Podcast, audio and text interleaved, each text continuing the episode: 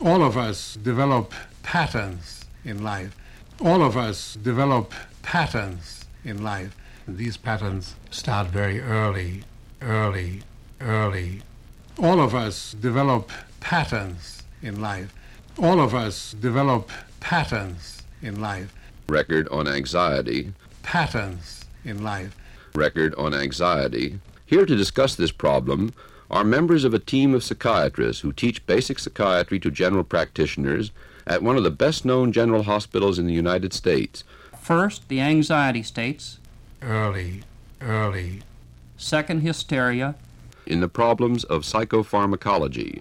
And third, mild endogenous depressions. Feeling of dread, impending doom, uneasiness, something that somebody feels. Patterns. Anxiety is akin to fear, but is not the same thing.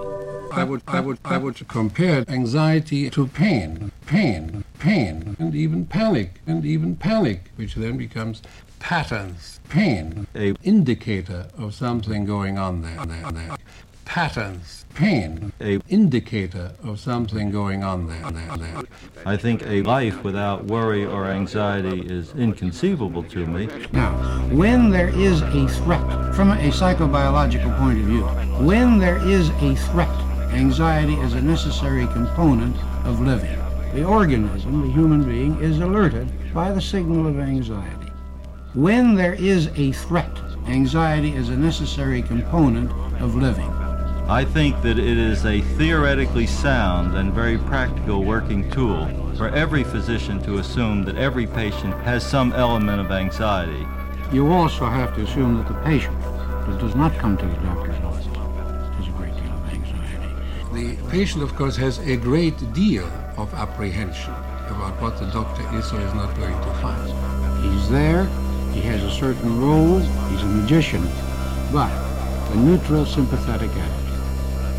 He's there, he has a certain role, he's a magician, but with sympathy, I think that by itself becomes the most significant anxiety allaying mechanism in the hands of the healer and physician. A neutral sympathetic attitude. Yes, there are certain toxic words as well. That's one of them. this is one of them. Now, at that moment, the physician may correctly discover that his patient is not only unhappy, but tense and anxious. And the physician may turn to the patient and say so. Mrs. So and so, you are tense and anxious. A neutral sympathetic attitude.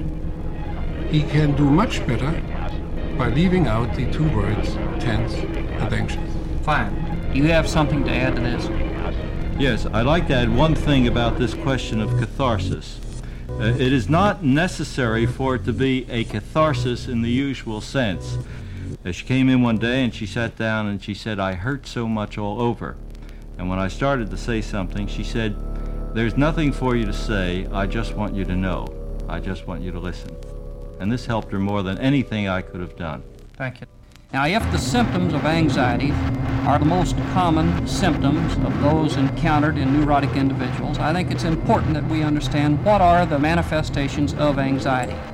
Well, we could start off with what is called manifest anxiety. Uh, the patient will come in and state simply, I feel anxious, or I feel nervous, or I feel on edge. We feel trembly, we feel restless, we may have uh, certain symptoms such as butterflies in the gut, or a dry mouth or sweaty palms, many of the very familiar autonomic uh, manifestations of anxiety. These are things which occur concurrently. A person may feel apprehensive and be aware that his heart is racing or that he uh, has a dry mouth or that he has uh, sweaty palms. I think these go together. They are different manifestations of the same thing.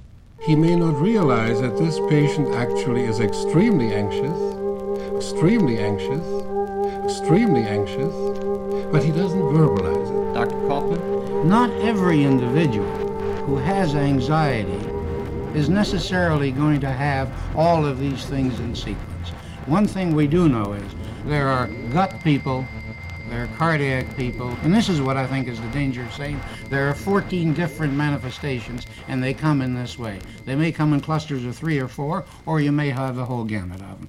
There is one aspect that we haven't covered here yet, and and that is the psychotherapeutic use of drugs in the treatment of anxiety states. Uh, Dr. Fader, I'd like to begin with you and ask Are there any drugs that uh, are of help in treatment of the anxiety state? And if so, which ones? There's meprobamate, chlordiazepine epoxide, and diazepam. Well, of course, we're coming to the end now of what has been called the tranquilizer decade. The tranquilizer decade. During this time that all these psychotherapeutic drugs have come along, they are usually classified uh, according to the major areas that they affect. These generally are the broad groups that are used in the anxiety states, and of course, each uh, situation would require a variance in the drug depending upon the uh, uh, indication and the individual. There is one group which is particularly useful in treating many aspects of anxiety. These are the so called minor tranquilizers. Just to list them, they are the old fashioned barbiturates, they are the old fashioned barbiturates, they're the old fashioned Now, about drugs, there has been a tremendous advance in the use of drugs. In the use of drugs. In the use, use, use, use of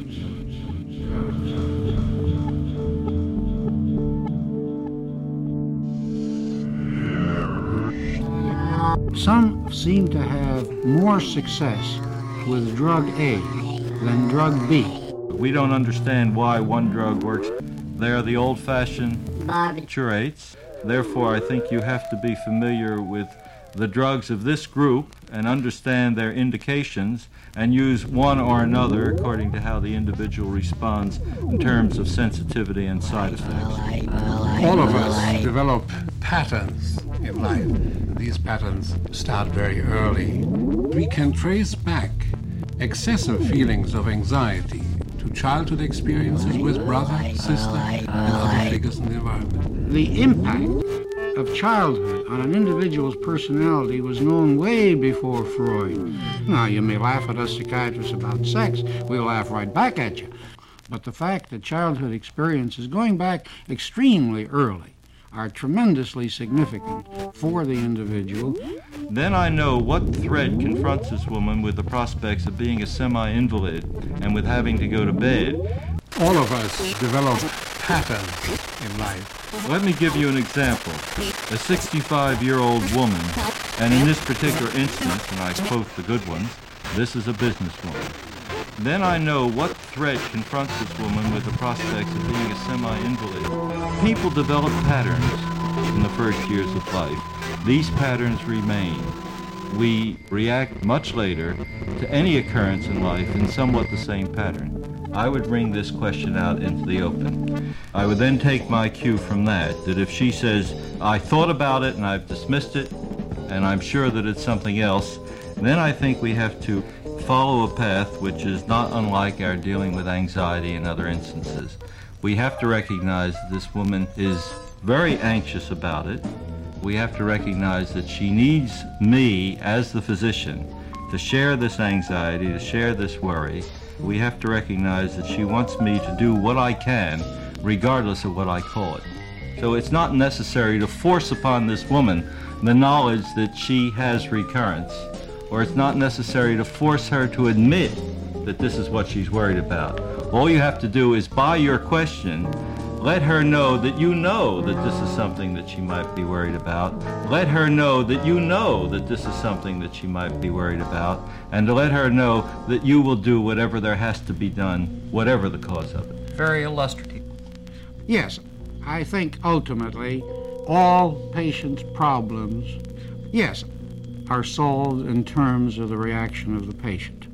Yes, I don't think that we can, yes, say to a patient, yes, now look, don't be anxious.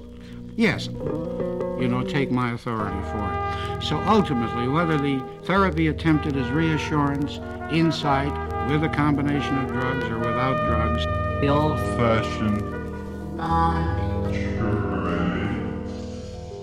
it is what happens within the patient. it becomes a significant and important thing.